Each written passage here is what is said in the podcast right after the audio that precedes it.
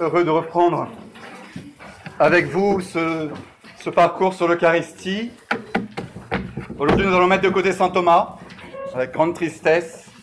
Nous n'allons pas parler de Saint Thomas, alors nous allons suivre sa trace plutôt, car nous allons nous plonger dans l'Écriture sainte euh, et dans les lieux, particulièrement dans le Nouveau Testament, où le Christ nous révèle le mystère de l'Eucharistie. L'idée un peu générale du topo d'aujourd'hui, c'est de comprendre mieux cette formule qu'il y a dans les paroles de la consécration, Mysterium Fidei, mystère de foi. L'Eucharistie est par excellence un mystère de foi. Ça veut dire quelque chose que l'on reçoit, qui ne se prouve pas, et qui demande au cœur une confiance dans Jésus qui parle et qui nous révèle. La théologie qu'on fera euh, après, dès la prochaine fois, pour creuser le mystère, n'est que, que balbutiement autour de cette vérité fondamentale que le Christ nous dit, ce pain, ça n'est plus du pain, c'est Jésus. Et tout est là. C'est Jésus. C'est le corps de Jésus. C'est Jésus. Jean Doja, qui a fait un parcours sur euh, l'Eucharistie qu'on m'a conseillé, qui est excellent, si vous euh, tombez dessus, allez-y, sur le Dailymotion, euh, raconte cette histoire du père Garrigou-Lagrange, un grand, grand dominicain du XXe siècle qui a écrit un traité sur l'Eucharistie de 500 pages en latin. Donc il a creusé la chose, il a approfondi la chose. Et il y a un petit enfant qui vient vers lui et qui lui demande la première communion. Et euh, Garrigou-Lagrange demande C'est quoi pour toi l'hostie? L'enfant lui dit C'est Jésus. Garrigou-Lagrange lui dit bah, C'est bon, tu peux faire ta première communion, tu as tout compris. Sauf que euh, il y a un curé, l'enfant a un curé, et le curé lui est pas d'accord. Il dit non, il faudrait que, euh, pour faire sa première communion, qu'il en, sache un peu plus sur l'Eucharistie. Et la Garrigou-Lagrange va le voir. On dit souvent que quand Garrigou-Lagrange va voir quelqu'un, ça, risque de mal se passer, ou en tout cas, c'est Garrigou-Lagrange qui gagne. C'est un, très fort. Et il va le voir, et le curé lui dit, maintenant, pour, faire sa première communion, il faut, il faut en savoir un peu plus sur l'Eucharistie. Et Garrigou-Lagrange lui répond, qu'est-ce que nous en savons de plus, vous et moi À part que c'est Jésus. C'est ça le mystère de foi. C'est Jésus. Tout est dedans. Et après, on ne fera que entourer cette grande vérité par euh, des explications, des approfondissements, mais c'est Jésus. Et comment est-ce qu'on sait que c'est Jésus? Parce que Jésus nous l'a dit. Voilà comment se résume le mystère de l'Eucharistie. Euh, sur, euh, parfois, il y a des questions des, gens sur Facebook. Voilà, euh, c'est un, groupe catho sur lequel je me suis mis. On voit passer des, questions de fidèles. Et l'une des questions, c'était comment montrer à, à, quelqu'un qui n'y croit pas qu'il y a la présence réelle. Et là, il y a plein, plein de réponses. Mais avec les miracles eucharistiques, euh, lui montrer que oui, ça peut aider, mais on ne peut pas montrer à quelqu'un que Jésus est dans l'hostie. On ne peut pas prouver l'Eucharistie. C'est le mystère de foi. Tout ce qui nous accroche à la foi dans la présence réelle, c'est la parole du Christ. C'est Jésus qui l'a dit, et je fais confiance à Jésus. Avec l'Eucharistie, on est dans le cœur de ce qu'est la foi chrétienne. Il y a d'autres vérités de la foi qui, sur lesquelles on peut, avec la raison, aller jusqu'à une certaine convenance. Il était convenable que ce soit comme ça. Ou même une certaine preuve.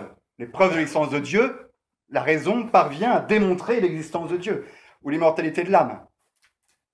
Devant l'Eucharistie, rien. C'est la foi, et la foi uniquement dans Jésus qui nous parle, qui nous fait dire que c'est Jésus. Et cette certitude, paradoxalement, est bien plus certaine que toutes les certitudes humaines. Parce que c'est ça le principe de la foi, c'est que la foi, c'est Dieu qui me la donne. C'est une certitude divine, bien plus solide, objectivement, que toutes les certitudes humaines. Objectivement, parce que, bien entendu, la foi reste euh, une obscurité pour nous. Nous ne voyons pas et notre intelligence veut voir, veut savoir, veut comprendre. Et il y a devant l'attitude première du chrétien devant l'Eucharistie, dans le mystère de la foi, c'est une profonde humilité. Ça va être tout le thème du passage de, Saint Jean. J'essaierai de vous le, montrer. L'orgueil est brisé. L'intelligence humaine est brisée. On la met pas. On ne dit pas que c'est contradictoire. On ne dit pas que c'est qu'il faut arrêter de réfléchir, mais c'est au-dessus de ce que l'intelligence peut concevoir. Je fais confiance à Jésus et je reçois cette vérité qu'il me dit. Alors allons voir comment Jésus nous parle de cette vérité dans euh, l'Évangile. Pour comprendre les paroles du Christ, ayez en tête quand même déjà euh, toutes les réalités de l'Ancien Testament. On en a vu quelques-unes il, y a deux ans, euh, dans lesquelles Jésus, Dieu, pardon, petit à petit a, préparé la révélation de son grand mystère de, de l'Eucharistie. On voit l'une des façon de montrer à quel point l'Eucharistie c'est formidable, c'est que l'Eucharistie, le mystère de l'Eucharistie, récapitule en lui-même tout plein de données de l'Ancien Testament, différentes, éparses, dont on ne voyait pas trop le lien ou l'intérêt. Et avec l'Eucharistie, tout prend sens et on comprend que tout nous amenait à ça, à la révélation de Jésus dans l'hostie. Ayant en tête, par exemple, les sacrifices de la loi ancienne, les trois grands sacrifices de la loi ancienne, sacrifice d'holocauste, de gloire de Dieu, où on tuait l'animal et on le brûlait entièrement pour glorifier Dieu. Le sacrifice est avant tout un acte de gloire de Dieu. Le sacrifice de communion, dans lequel on mangeait une partie du sacrifice pour nous unir avec Dieu. C'est un élément extrêmement important pour comprendre l'Eucharistie, sacrifice et sacrement et communion. Il y avait déjà quelque chose qui y ressemblait dans les sacrifices anciens. Et puis sacrifice pour les péchés, troisième sorte de sacrifice. Le sacrifice était là aussi pour expier les fautes, pour réparer, satisfaire pour les péchés anciens. À côté de ces trois grands sacrifices, sacrifices d'animaux généralement, on avait aussi le sacrifice de Melchisédek dans la Genèse, très particulier. Melchisédek n'étant pas un prêtre euh, de la loi ancienne, pas un, hébreu, mais qui Sédek, il sortait d'un peu nulle part, et il offre à Abraham, euh, il, va voir Abraham, et il offre à Dieu plutôt, devant Abraham, du pain et du vin, dans la Genèse, le sacrifice de Melchisédek. Ayant en tête aussi l'arbre de vie, la vie éternelle qu'il y a dans la Genèse, et qui est déjà une préfiguration de l'Eucharistie, on va le montrer. Ayant en tête la manne, qui descend du ciel pour les Hébreux, qui sont en train de sortir d'Égypte et qui se nourrissent intégralement pendant 40 ans de manne et de caille et d'eau. Mais la manne, pain descendu du ciel pour les nourrir. Et en tête euh, surtout la Pâque juive dont on va parler euh, avec le sacrifice de l'agneau pascal. Entrons donc dans, on va faire deux choses, les quatre récits de l'institution d'abord et ensuite Saint Jean en particulier les quatre récits de l'institution.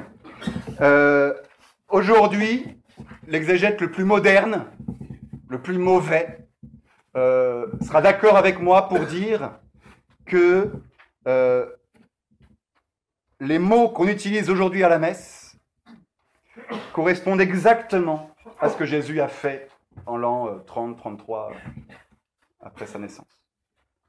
Il y a une telle concordance des quatre grands récits de l'institution que euh, l'analyse la plus scientifique nous montre que réellement, c'est comme ça que ça s'est passé. Et que ce qu'on fait aujourd'hui, c'est exactement ce que Jésus a voulu que nous fassions et a fait le jeudi soir euh, avant euh, de mourir. Le récit de la scène est l'un des récits les plus certains attestés de tout l'évangile. Nous avons quatre récits euh, très proches. Un récit chez Saint Paul, première aux Corinthiens, et ensuite un récit dans chacun des trois évangiles synoptiques, c'est-à-dire Matthieu, Marc et Luc. Euh, ces quatre récits sont ce qu'on appelle des traditions liturgiques. en gros, euh, c'est comme ça, on va lire les textes, c'est comme ça qu'on disait la messe au premier siècle après Jésus-Christ. Ce qu'il nous raconte, c'est euh, les, paroles mêmes de la célébration telle qu'elle était faite au premier siècle après euh, Jésus-Christ. Le récit de Saint Paul est lié au récit de Saint Luc, c'est très similaire, et c'est une même tradition qui est la tradition d'Antioche, Saint Paul étant le disciple, Saint Luc étant le disciple de Saint Paul. Tandis que Matthieu et Marc diffèrent un peu, on va voir que ce n'est pas, pas grand-chose, et se ressemblent beaucoup. Matthieu et Marc, c'est une autre tradition liturgique, celle qu'il y avait à Jérusalem. Donc on a l'état de la liturgie au premier siècle à Jérusalem et à Antioche à travers les quatre récits qui sont dans euh, l'Écriture sainte. Le récit de Saint Paul est le plus ancien, parce que Saint Paul, on est, la première au Corinthiens, on est 30 ans, moins de 30 ans après l'institution de l'Eucharistie. Et il nous relate quelque chose qui se fait déjà. Il n'est pas en train de dire on va faire comme ça maintenant. Il dit je, euh, on m'a transmis ce qu'à mon tour je vous ai transmis, à savoir de faire ça, ça, ça et ça. Donc vous êtes en train de le faire, vous les Corinthiens. Ça décrit une attitude liturgique qui était en place moins de 30 ans après la mort du Christ. Et ce qui frappe en premier dans ces quatre récits, c'est la sobriété du texte. C'est très court. C'est dépouillé. Tous les détails qui correspondent à, la Pâque juive en propre ne sont pas là. Les herbes amères, on va en parler, euh, l'agneau pascal, tout simplement, euh, n'est pas là. Ce qui a été gardé, dans les quatre récits, c'est uniquement, presque uniquement, les nouveautés que le Christ a apportées à euh, la célébration de la Pâque juive. Les paroles qu'il prononce à la fin du repas sur le dernier des pains azimes, on va développer tout ça, et sur la dernière. Ce que je suis en train de vous dire, c'est que, je pense que vous le savez, euh, la scène, l'institution de l'Eucharistie a lieu alors que Jésus est en train de célébrer la Pâque juive avec ses apôtres. Euh, les quatre évangélistes sont d'accord pour ça, pour dire que Jésus est en train de faire la cérémonie juive prévue et qu'il la modifie volontairement. Le débat, c'est de savoir est-ce qu'il l'a fait au bon moment ou pas. Euh, en effet, alors je ne vais pas trancher, ce n'est pas possible de trancher en fait parce que chez euh, Luc, Marc et Matthieu, le, repas de la scène euh, a lieu le jour de la Pâque, me disent-ils, donc le 14 du mois de Nissan, le jour de la Pâque, c'est là qu'a lieu, donc Jésus fait la Pâque au bon moment, quand il le faut, en même temps que tous les autres juifs. Et donc il meurt le lendemain du jour de la Pâque. Ça, c'est chez les synoptiques. Et chez Saint Jean, il y a un décalage d'une journée. Chez Saint Jean, le jour de la Pâque, c'est le jour où le Christ meurt. Pourquoi? L'idée théologique, en tout cas, sans vouloir dire qui a raison, qui, c'est que Jean, euh, l'un de ses leitmotifs, c'est de montrer que Jésus est l'agneau pascal. Et donc, il meurt à 3 heures de l'après-midi, au moment même où, au temple, on égorge les agneaux. Il est l'agneau pascal. Donc, le jour de la mort du Christ, vendredi 14 du mois de Nissan. Et donc, pour Saint Jean, la Pâque de Jésus, la scène, est faite la veille de la préparation. Donc, on a décalage d'une journée. Donc, c'est difficile de savoir si Jésus a volontairement décalé la célébration de la Pâque pour, euh, pour mourir le jour de la Pâque juive, ou s'il a gardé la tradition qu'il est mort le lendemain. On ne peut pas vraiment trancher. N'en soyez pas effrayés. Hein, ça ne veut pas, écrouler toute votre foi de voir qu'il y a une contradiction ou des choses différentes entre certains évangiles. Je vous le dis, ce genre de détails, on n'est pas dans l'histoire moderne. J'en ai beaucoup parlé, je ne vais pas revenir dessus. Voilà. Toujours est-il que, ce qui est certain, Jésus institue la scène pendant le repas pascal. Alors quelques mots sur ce repas pascal si euh, intéressant. C'est un repas familial, le repas pascal. On le mange en famille, tous les ans. Ça dure, euh, chez les juifs, hein, chez... ça dure huit jours, la, fête de la Pâque, et le premier jour est le jour où on mange l'agneau euh, pascal. Ça vient, vous le savez sans doute, de Pâques, le passage. L'idée qu'il y a, c'est de nous souvenir, chez les Hébreux, du passage de l'ange exterminateur au moment de la dixième des plaies d'Égypte. Les Hébreux étaient en captivité euh, en Égypte. Plus précisément, pécha, ça veut dire sauter au-dessus. Pourquoi? Parce que l'ange exterminateur est envoyé par Dieu pour tuer les premiers-nés, dixième des plaies d'Égypte. Je remets un peu dans le contexte. Et il demande aux enfants d'Israël de faire une cérémonie dans laquelle il tue un agneau pascal, un agneau, et avec son sang, de peindre les linteaux de la porte, et l'ange, passant devant la maison, voyant que les linteaux sont peints, passe au-dessus, et la mort passe au-dessus des Hébreux. C'est ça la Pâque. Et voyez toute la force du symbolisme déjà. Le sang de l'agneau qui fait que nous ne mourrons pas que la mort passe au-dessus, qu'on vainc la mort. Jésus, qui par son sang réel, vainc la mort. La Pâque, Jésus, notre Pâque, a été immolé, nous dit Saint Paul. Jésus est l'agneau pascal. Voici l'agneau de Dieu, dit Saint Jean dans son évangile. Pendant cette cérémonie du passage de l'ange, les Hébreux étaient invités, Dieu leur a demandé de prendre un repas. Ils mangent l'agneau immolé, euh, ainsi que du pain azime, des herbes amères. Ce repas était pris en hâte, debout, reins sains, sandales aux pieds, en tenue de voyage, prêt à partir euh, et à quitter euh, l'Égypte. Et puis, Dieu, donc là on est dans, le récit de, l'Exode, hein, Dieu dit que cette cérémonie, à partir de maintenant, sera répétée chaque année. Vous ferez cela en mémoire de ce qui s'est passé. Vous voyez l'écho? Ce mémorial de la Pâque qui fait écho avec le mémorial de la Passion qu'est l'Eucharistie. À l'époque de Jésus, maintenant, on se remet, les choses ont un peu changé, puisqu'il y a le temple notamment. La Pâque est donc célébrée le 14 du mois de Nissan. C'est devenu un repas festif et plus un repas hâtif. L'un des évangiles nous parle d'ailleurs des, coussins près de la salle haute, prêts pour le repas de, la Pâque. C'est un rite complexe. On commence par bénir Dieu avec une coupe de vin, puis avec du pain sans le vin et du pain azime. Tout cela, par exemple, est resté dans le texte de Saint Luc que je vous ai montré, que vous avez, dont vous avez la feuille. Moi, je n'ai plus. Euh, chez Saint Luc. Il se mit à table. J'ai désiré manger la Pâque avec vous. Ayant pris une coupe, prenez la coupe, distribuez-la entre vous. Et je vous dis, je ne boirai plus désormais du fruit de la vigne jusqu'à ce que le royaume de Dieu soit venu. Ça, c'est ce qu'il y a avant. Et c'est qu'après qu'il fait la consécration du pain et du vin.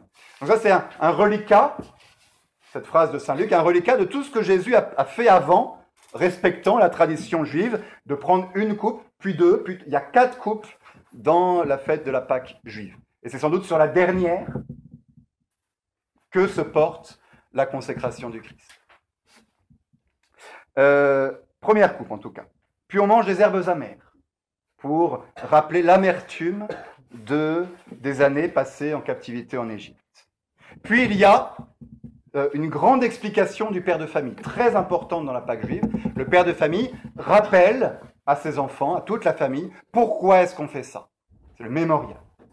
Et là, bien sûr, bah, c'est tout cette place, ce rôle du père de famille, c'est Jésus qui le prend. Et c'est le, grand discours de la scène qu'on a chez Saint Jean, qui prend cinq chapitres de Saint Jean quand même, chapitre 14 au chapitre 13 au chapitre 17. Euh, Et Jésus qui y rajoute le lavement des pieds à ce moment-là. Et pendant ce temps-là, et un peu, voilà, pendant que, que le Père parle, on commence à manger l'agneau pascal. Alors là, ça semble tout simple de dire ça. On a l'impression que la fête de la Pâque, on est là, on fait cuire un petit agneau et, on le mange. C'est non. Euh, dans la journée de préparation de la Pâque, tous les agneaux sont immolés au temple de Jérusalem. Je ne sais pas si vous vous rendez compte de ce que ça représente. Un agneau pour dix personnes, ou pour une famille, pour tout Jérusalem et les pèlerins qui y viennent. On vient en pèlerinage le jour de la Pâque pour célébrer la Pâque. Et pendant toute la journée, on égorge des agneaux. C'est ça ce qu'il y a, la face cachée derrière la Pâque juive, c'est le sacrifice. Et c'est ça qu'on voit peu ou qu'on voit mal en se focalisant sur l'aspect du repas. La Pâque juive est avant tout un sacrifice. Et décrit, euh, on entre, les gens rentrent avec leurs agneaux dans la grande cour du temple, les prêtres sont alignés euh, avec des bassines, on égorge les agneaux, on verse leur sang et on répand le sang sur l'autel. C'est ça la Pâque juive. C'est un sacrifice, le plus grand sacrifice de l'année, offert à Dieu. Et ça, c'est ce qui va continuer encore aujourd'hui. L'Eucharistie, c'est un sacrifice aussi tout ce, lien entre communion et sacrifice dans la Pâque juive demeure dans la messe chrétienne. Euh, voilà. On et donc l'agneau est tué au temple et il est ramené à la maison et mangé à la maison.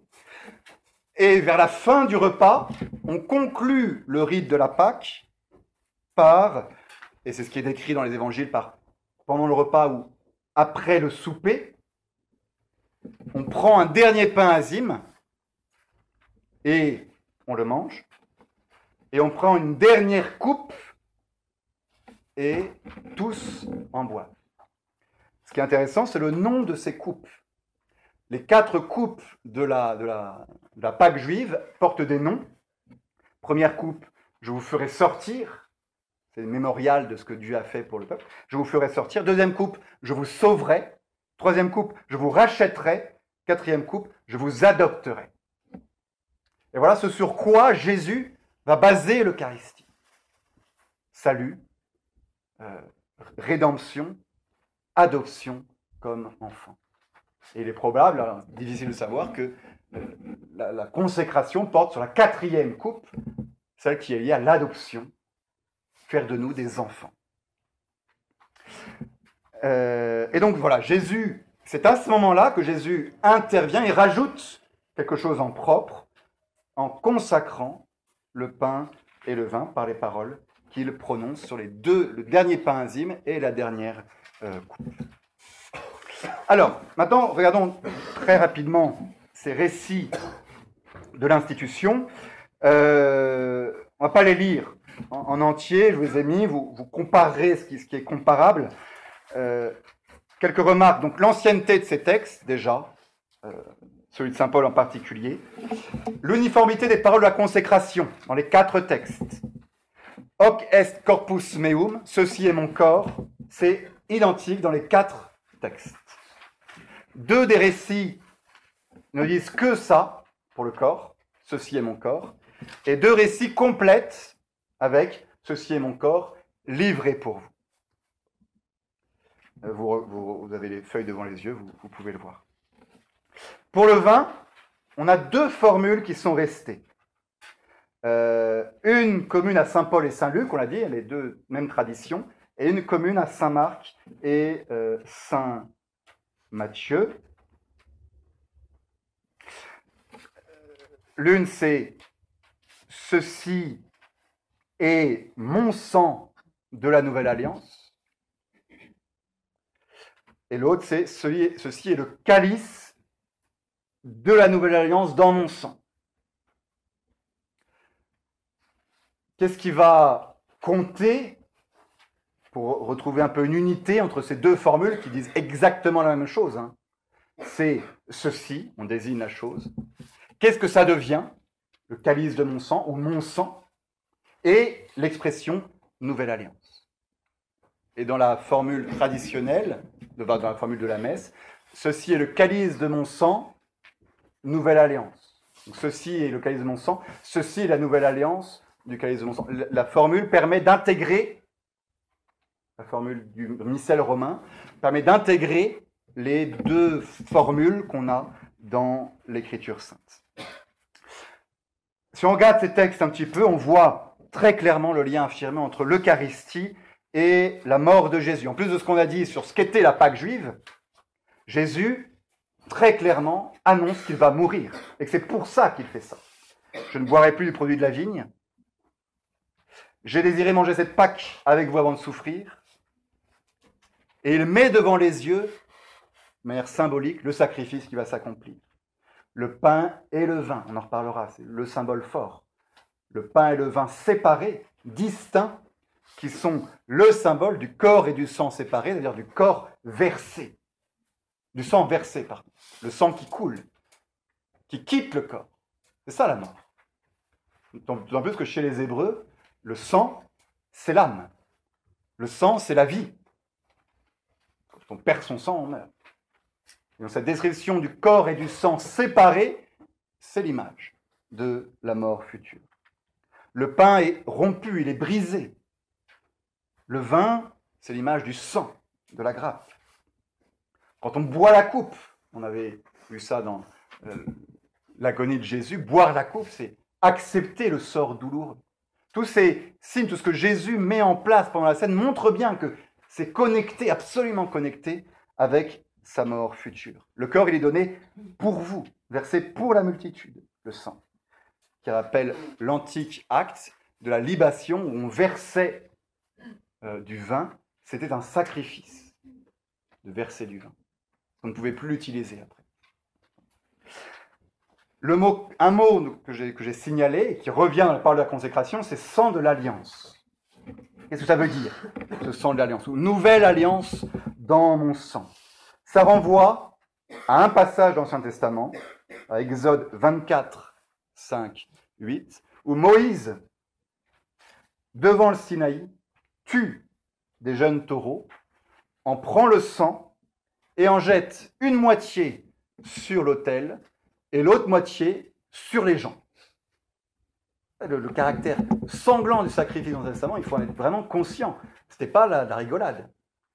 Il prend le sang et il, le, il asperge la foule du sang des taureaux et il dit Ceci est le sang de l'alliance qu'il y avait à conclure avec vous première alliance, elle est scellée à ce moment-là au Sinaï.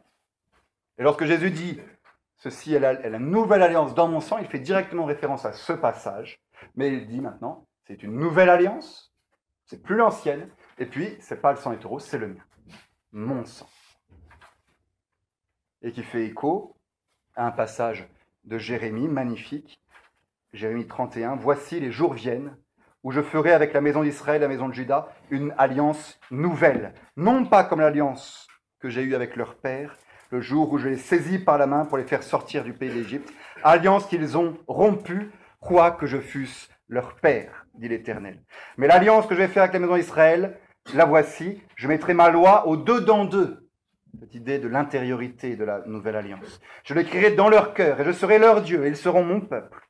Celui-ci n'enseignera plus son prochain, ni celui-là son frère, en disant Connaissez l'Éternel, car tous me connaîtront, du plus petit jusqu'au plus grand. Je pardonnerai leur iniquité, je ne me souviendrai plus de leurs péchés. Lorsque Jésus dit Nouvelle alliance dans mon sang, voilà tout ce qui résonne dans la pensée des apôtres qui connaissent l'Écriture sainte, qui connaissent l'ancienne et qui savent qu'il y a une annonce de la nouvelle. C'est ça qui se réalise à ce moment même. Et puis Jésus demande à ce que son geste soit réitéré refait. Faites ceci en mémoire de moi. Instituons à ce moment même euh, à la fois le sacrement de l'Eucharistie et à la fois le sacrement de l'ordre, du sacerdoce, dont la mission principale, le cœur de la mission du prêtre, c'est de refaire exactement ce que Jésus a fait. Avec les mots mêmes que Jésus a employés, d'offrir euh, la scène.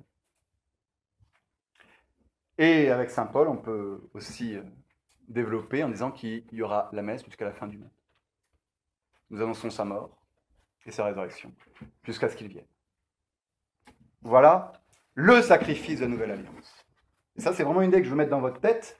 Euh, Il y avait un sacrifice dans toutes les religions, il y a un sacrifice dans l'Ancien Testament, que je vous ai décrit avec du sang qui coule de partout, une vraie boucherie, mais voulu demander par le Seigneur, très significative, il y a un sacrifice dans la Nouvelle Alliance, c'est le sacrifice de la messe.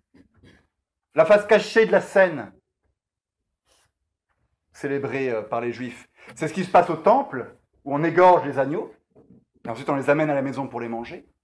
La face cachée de la messe, c'est le Golgotha. C'est ce qu'on ne voit pas et ce qui se réalise en même temps et ce qui donne tout son sens ensuite à l'Eucharistie. Ce à quoi on communie, ce n'est pas que le corps de Jésus, c'est le corps de Jésus immolé pour nous. Et, ce lien entre communion, Eucharistie, présence réelle, un premier groupe, et sacrifice, il faut absolument le conserver. Sinon, on ne comprend plus ce que vient faire la scène à ce moment-là, et ce dont parle Jésus en disant euh, Ceci est mon corps versé pour vous. Ce qu'il est en train de décrire, c'est à la fois la présence réelle dans l'hostie et ce qu'il va faire le lendemain, la mort, le sang réellement versé pour vous, tout comme le sang des boucs et des taureaux était versé. Euh, ce parallèle, chez dans l'Épître aux Hébreux notamment, est, constant, il faut l'avoir bien en tête. Et je crois qu'on se trompe énormément lorsqu'on veut diminuer l'aspect sacrificiel de, euh, de l'Eucharistie. Lorsqu'on met le sacrifice de côté, on, fait tort au texte même de euh, l'institution de l'Eucharistie.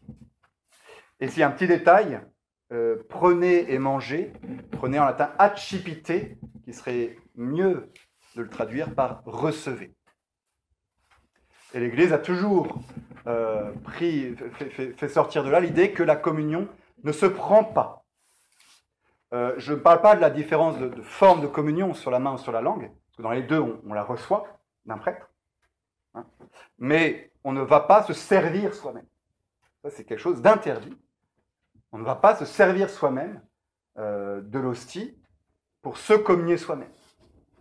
C'est réservé au prêtre uniquement parce qu'il est, et ça vient de là, Achipité. Le sacrement demande une, altérité entre celui qui donne et celui qui reçoit. Le sacrement de l'Eucharistie. C'est révélé. on respecte la façon dont le Christ a institué l'Eucharistie en faisant cela. Quatre récits de l'institution, mais rien chez Saint Jean. Il n'y a pas, dans l'évangile de Saint Jean, de récit de l'institution. Il n'y a pas chez Saint Jean les paroles de la consécration. Vous allez voir, vous ne croyez pas, dans tout le récit de, la, scène, qui fait cinq chapitres, nulle part il n'est fait mention de Jésus prenant du pain et disant les paroles de l'Eucharistie. La raison est, assez simple. Euh, Saint Jean ne veut pas faire doublon avec les évangiles qui sont déjà connus et, répandus à son époque. Saint Jean est le dernier évangéliste à écrire, bien plus tard, dans les années 90, 100. Euh, les évangiles, les autres évangiles, années 50, 60, 70, grand max, et du coup, tout ça, tout ça est connu. Ce que Saint Jean veut euh, faire dans son évangile, c'est donner du sens à tout ça. Rappeler des événements qui ne sont pas dans les évangiles synoptiques, et surtout donner du sens. Et d'ailleurs, paradoxalement, même s'il n'y a pas le récit de l'institution, c'est véritablement l'évangile de Saint Jean qui est le plus eucharistique. Saint Jean, tout son évangile peut se lire à la lumière du sacrement de l'Eucharistie. Depuis Voici l'agneau de Dieu, rapport avec l'agneau pascal, jusqu'à euh, les noces de Cana, qui sont un symbole eucharistique, le vin, euh, le vin meilleur de la nouvelle alliance avec le vin ancien des sacrifices anciens. Euh, le pain tombé en terre, si le, pain c'est le grain de blé tombé en terre ne meurt, il ne peut pas porter de fruits. Eucharistique encore. Je suis la vraie vigne. Eucharistique encore. Jusqu'à, je vous ai dit, ce décalage de date, disons, pour faire coïncider la mort du Christ avec l'immolation de l'agneau pascal dans le temple. Et surtout, le chapitre 6 de Saint Jean. Extraordinaire chapitre 6, qu'on va, dont on va lire ce, qu'on peut dans le peu de temps qui m'est donné, mais qui est un, sommet de contemplation sur le, projet de Dieu pour l'homme, avec au cœur euh, l'Eucharistie euh, elle-même.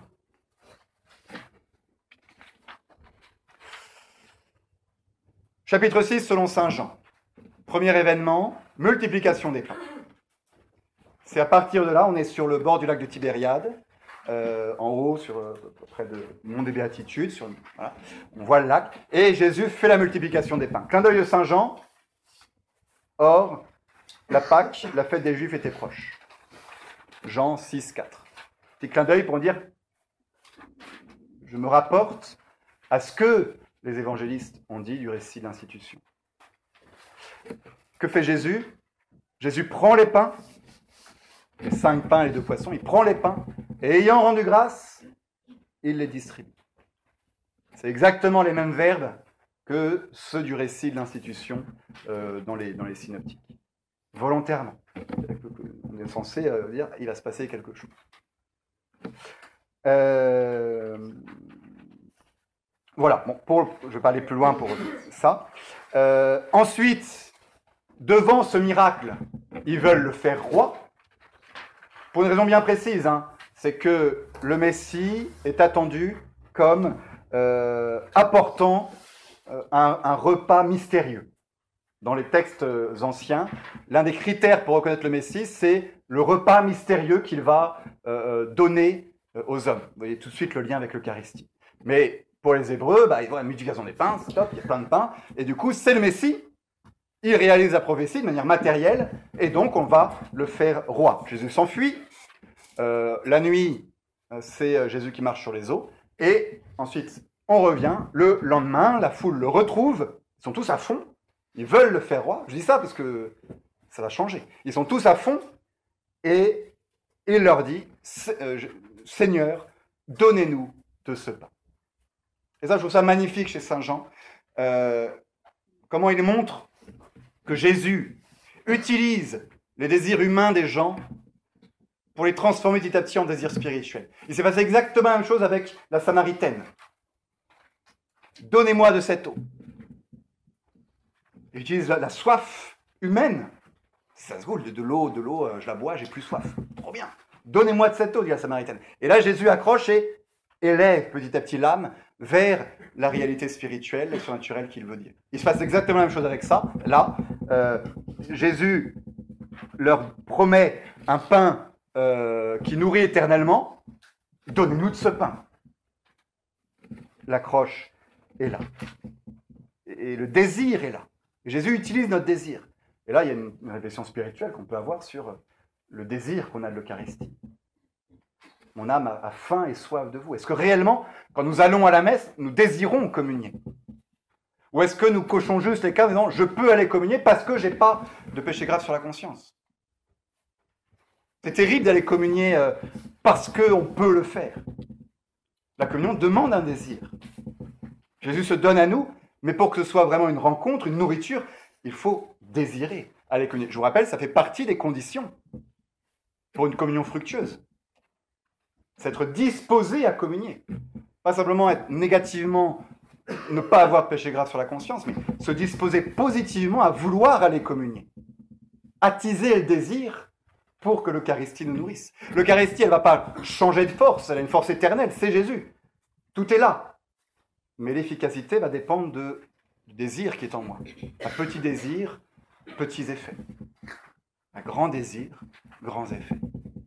Où est notre désir d'aller communier. Euh, à partir de là, le discours de Jésus va se diviser en deux parties.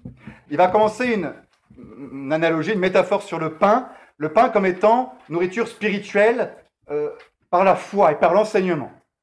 Il ne faut pas se tromper. Au début, Jésus ne parle pas de l'Eucharistie, pain réel. Et il y a un moment où il va y avoir un basculement, il va se mettre à parler d'autre chose, de l'Eucharistie, pain véritable pour la communion. Il faut voir le basculement parce que les modernes euh, vont, vouloir dire que tout le récit de Jean 6 ne porte que sur euh, l'enseignement, la foi dans le Christ, qui est la nourriture spirituelle de l'âme. Non, je vais vous montrer qu'il y a vraiment un basculement, que Jésus parle d'autres choses à partir d'un certain moment. Donc première partie, je suis le pain des vies, celui qui vient à moi n'aura euh, pas faim, et tout le, paragraphe, c'est magnifique, mais malheureusement, je ne peux pas le lire en, entier.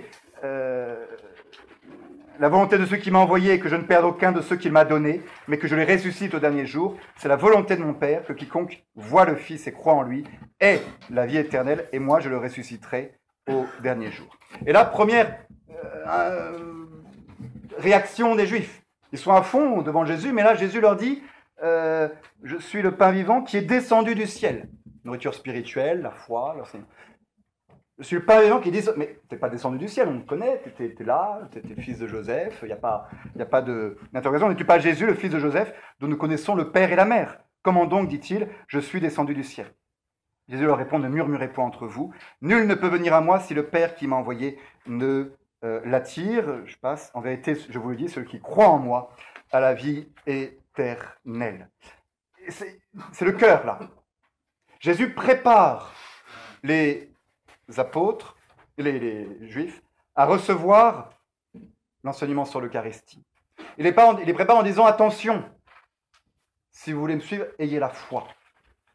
C'est la foi qui vous permettra ensuite de comprendre le sacrement que je vais vous donner. Nul ne peut venir à moi si le Père qui ne m'a envoyé ne l'attire.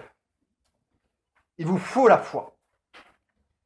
Celui qui croit en moi à la vie éternelle. La vraie foi, je veux dire un don de Dieu. C'est Dieu qui donne la foi et qui attire à moi. C'est Dieu qui donne aux hommes de croire que cet homme, fils de Joseph, est en réalité le fils de Dieu. C'est la foi. Et c'est cette même foi qui tout à l'heure vous donnera de croire que derrière le pain, c'est Jésus. La foi, ayez confiance en moi. Voilà ce que Jésus euh, n'arrête pas de répéter. Ayez confiance en moi, recevez mon enseignement. Ce que je vous apprête à dire est scandaleux. Vous ne le comprendrez pas. Ça ne passera que si vous avez confiance en moi. On est réellement dans le mysterium fidei. L'Eucharistie est un mystère de foi. Et lorsque notre foi s'affaiblit, faites attention, notre foi peut s'affaiblir. Ce qui est premier touché, c'est la foi dans l'Eucharistie. Parce que la croyance en l'Eucharistie ne tient que par la foi. Il n'y a pas de planche de secours.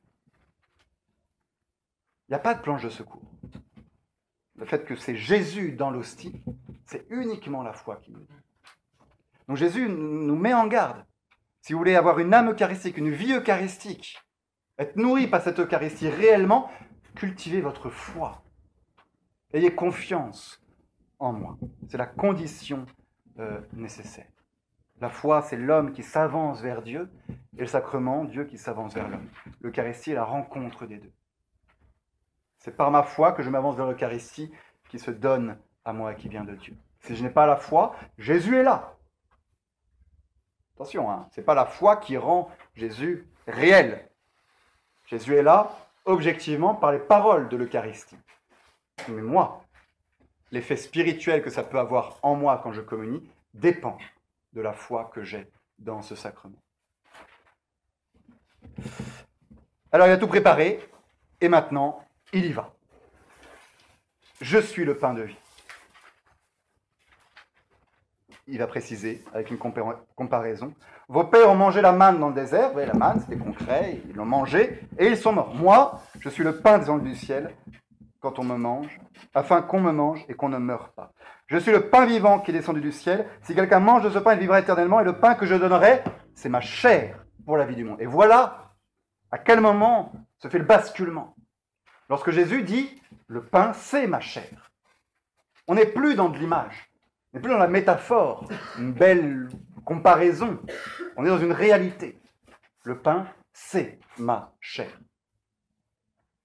Alors les disciples, attendez, on met les, juifs de côté pour le moment, et si on regarde un peu ce passage-là, le mot chair est le mot euh, crucial. Cette chair, ce pain de vie, a une vertu extraordinaire de donner l'immortalité. Résonance avec l'arbre de vie du paradis terrestre. L'arbre de vie qu'on a perdu à cause du péché et qui donnait l'immortalité, le voilà qu'il est redonné par le pain de vie qu'il donne cette même immortalité. Et voilà l'une des splendeurs de l'Eucharistie à laquelle nous sommes trop habitués, l'Eucharistie me fait vivre. Et me fait vivre éternellement. L'Eucharistie, c'est la vie éternelle. Pour aller plus loin, tous les sacrements sont des moyens pour aller au ciel. L'Eucharistie, c'est le ciel, déjà commencé dans mon âme. J'ai la vie éternelle lorsque je communie. Tous les sacrements sont des moyens pour aller au ciel. L'Eucharistie contient toute la réalité surnaturelle qui compte. Elle contient le ciel, elle contient Dieu. Et lorsque je m'approche d'elle et que je communie, j'ai la vie euh, éternelle. Le symbole de la manne qui est utilisé, symbole eucharistique par excellence. Juste un mot dessus. Euh, la manne, dans le livre de la sagesse, est décrite comme euh, distribuée à son peuple par les anges, un pain tout préparé capable de procurer toute saveur, adapté adaptable au goût de tous et de chacun. C'est extraordinaire la manne. L'impression que quand on prend de la manne, euh, ça va s'adapter, ça va savoir le goût qu'on a envie que ça ait. C'est dans, dans l'écriture sainte. Hein. La manne, elle a le goût que j'ai envie qu'elle ait. Elle s'adapte au goût de tous et de chacun. La manne. Donc une, une explosion de saveur. Quelque chose de magnifique. Et pourtant, Exode, les Hébreux se lassent et se plaignent de cette manne monotone. Et là, je crois qu'en rapprochant les deux, on a quelque chose d'extrêmement riche pour nos communions à nous. Est-ce que nous sommes encore capables, lorsque nous communions, de distinguer cette explosion de saveur spirituelle qu'il y a dans l'Eucharistie? La richesse qui est contenu dans l'hostie Ou est-ce que ce pain, à force de le manger, a fini par nous lasser et que nous voudrions autre chose? Là, il y a un, vrai danger, celui de l'habitude, contre lequel il faut nous, prémunir, retrouver le, vrai goût de, l'Eucharistie. On, en reparlera. Euh, le pain que je donnerai, c'est ma chair pour la vie du monde. Tout est là aussi. Hein, le pain que je donnerai, ce n'est pas simplement ma chair, c'est ma chair pour la vie du monde. Et là, dans cette phrase, on a encore une fois le lien entre le pain nourriture et l'Eucharistie sacrifice, offert pour la vie du monde. Tout est lié. Tout est lié. Et voilà que les Juifs, du coup, discutent se dispute, dans le texte hébreu c'est discute avec violence, entre comment cet homme peut-il nous donner sa chair à manger. Et c'est là qu'on voit que c'est réellement de ça qu'on parle. Parce que Jésus, au lieu de démentir, dire mais non, mais mal compris, c'est spirituel, c'est une image, il enfonce le clou. Je vous le dis, si vous ne mangez pas la chair du Fils de l'homme et ne buvez son sang, chair encore, ne buvez son sang, vous n'avez pas la vie en vous-même. Celui qui mange, celui qui mâche en hébreu, celui qui mâche, ma chair et bois mon sang à la vie éternelle, et moi je le ressusciterai au dernier jour, car ma chair est vraiment, j'insiste lourdement, car ma chair est vraiment une nourriture et mon sang est vraiment un breuvage. C'est sur ce réalisme de l'Eucharistie que je veux mettre le doigt ici simplement. Euh, les Juifs sont choqués par le mot chair, et Jésus, au lieu de démentir, insiste encore plus, montrant que c'est exactement ce qu'il a voulu dire. Vous pensez que je vous donner ma chair à manger? Eh bien oui, c'est exactement cela qui se passe dans l'Eucharistie. Ce n'est pas une image, ce n'est pas un symbole, c'est une réalité. La présence réelle de Jésus, corps, âme, sang et divinité, elle est affirmée là, extrêmement clairement. C'est ma chair, c'est mon sang qui est là.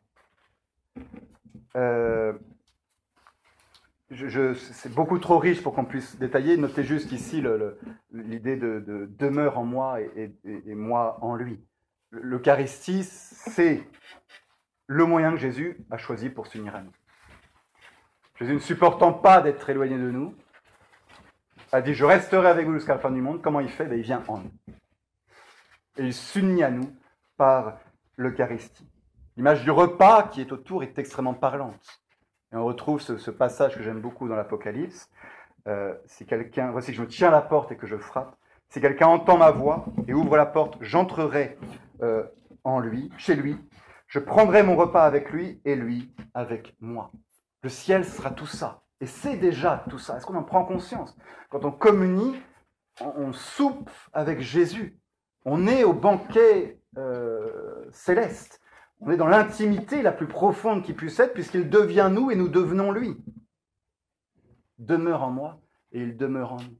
Cette divinisation dont on parlait de la grâce, elle se réalise ici dans son sommet le plus profond. Il y a une unité mystérieuse, symbolique, mystérieuse en tout cas, pas symbolique, mais qui se fait entre Dieu et moi à ce moment-là. L'Eucharistie n'est pas un moyen d'aller au ciel, c'est le ciel anticipé et caché sous les voiles de la foi. Ce n'est pas simplement un moyen, c'est la réalité. Jésus, Dieu est là. Dieu est là. On ne fait pas que tendre vers lui, on le possède, il est là. Dieu tout entier, possédé par moi, c'est la définition de la béatitude éternelle. Juste couvert d'un voile de la foi. On soulève, il n'y a rien qui change. Le ciel, on soulève, il n'y a rien qui change, c'est déjà là. Voilà ce que c'est que euh, l'Eucharistie. Et donc, juste pour terminer, je commence à 50, donc je me permets de dépasser un tout petit peu. Euh, pour terminer, ce qui est intéressant, ben, c'est les trois réactions qui nous sont données dans, le récit. Cette parole est dure, et qui peut l'écouter? Qu'est-ce qui choque les Juifs? Ben, C'est ce mystère de euh, Jésus donné comme nourriture pour nous. Est-ce que ça nous choque Il faudrait que ça nous choque. Il faudrait qu'on soit encore choqués de cette chose complètement inconcevable. Il n'y a, aucun précédent dans toutes les religions. complètement inconcevable de Jésus, Dieu donnant sa chair à manger pour nous. C'est choquant. C'est scandaleux. Et euh, de foi humaine, de croyance humaine, on ne peut être que choqué et scandalisé. On ne peut pas comprendre ce qui se passe. Tu vois donc la réaction euh, des Juifs, une grande partie des disciples qui étaient fans de lui au début, qui s'en vont. C'est à ce moment-là précis qu'il y, a un basculement dans la vie de Jésus, qui était une star au début, par tous les miracles qu'il a fait. Et là, on sent qu'il perd une grande partie de ses fidèles à cause du mystère de l'Eucharistie. Parce que l'intelligence humaine ne parvient pas à la saisir, et donc l'orgueil dit que c'est pas pour moi. Cette parole est dure, qui peut l'entendre? Je ne peux pas l'entendre, je, je m'en vais. Cela vous scandalise? répond Jésus. après, on continue. Réaction des Juifs. Réaction des disciples, des apôtres. Ils tournent vers les douze. Et vous, est-ce que vous allez m'abandonner, vous aussi? Et qu'est-ce qu'ils disent, les apôtres? Ils disent pas, bah non, on a bien compris. Ils n'ont rien compris du tout, non plus. Ils n'ont absolument rien compris. Ils sont tout aussi euh, interloqués que les, que les Juifs. Mais qu'est-ce que répond Saint Pierre? À qui irions-nous Vous avez les paroles de la vie éternelle. Et nous nous croyons, nous avons cru, et nous avons connu que vous êtes le Saint de Dieu. Et c'est pas du tout on a compris, c'est on vous fait confiance. On vous fait confiance parce que on croit que vous êtes Dieu. Vous avez les paroles de la vie éternelle. Donc tout ce que vous dites, on le prend. Il y a ça dans la foi. Il y a ça dans la foi. Faites très attention. On est dans un, monde extrêmement rationaliste où il faut tout prouver. Et on déconstruit notre foi en essayant de tout comprendre avant de recevoir. J'avais déjà dit, c'est un peu le thème de l'année, que l'Eucharistie nous fait penser à ça tout le temps. La Vierge Marie, elle reçoit ses paroles, elle garde ses paroles, et ensuite elle les médite. Elle reçoit ce que nous dit Jésus, et après on y réfléchit. C'est ça la théologie. Et bien souvent, qu'est-ce qu'on fait? On réfléchit et on garde que ce qui nous plaît, ou que ce qu'on a compris, ou ce qui nous semble cohérent avec notre façon de comprendre Dieu. Et ça, c'est pas la foi. Et ça, c'est pas la religion. L'attitude d'humilité du chrétien, c'est je prends les évangiles, je fais confiance au Christ, je reçois ce qu'il y a dedans, tout intégralement. Et après, bah, on va, on va réfléchir et on va approfondir. C'est cette, cette démarche-là qui est la démarche des apôtres. Ils reçoivent sans avoir compris. Grande humilité de l'intelligence humaine. Et la troisième relation, celle de Judas, qui reçoit et qui ensuite trahit. Tout un, tout un thème évidemment sur bah, le chrétien qui a, suivi, qui a reçu, qui a tout eu, qui a été redonné prêtre tard, et qui, et qui, trahit. Euh, Bossuet, mon âme, belle, belle, belle phrase de Bossuet devant le mystère de l'Eucharistie. Mon âme, arrête-toi ici de discourir, crois aussi simplement, aussi fortement que ton Sauveur a parlé. Encore un coup, il veut la foi, il veut dans la foi la même simplicité qu'il a mise dans ses paroles. Ceci est mon corps. Ceci est mon corps, c'est donc son corps. Ceci est mon sang, c'est donc son sang. Je me tais, je crois, j'adore. C'est ça, le mystère de la foi. Et quant à la Messa, un, prédicateur qui nous dit, je termine là-dessus, le Seigneur s'est servi d'une femme non croyante pour me faire comprendre ce que devrait ressentir quelqu'un qui prend l'Eucharistie au sérieux. Je lui avais donné à lire un livre sur ce thème, la voyant intéressée par la question religieuse, bien qu'étant athée. Au bout d'une semaine, elle me le rend en disant Ce n'est pas un livre que vous m'avez mis entre les mains, c'est une bombe.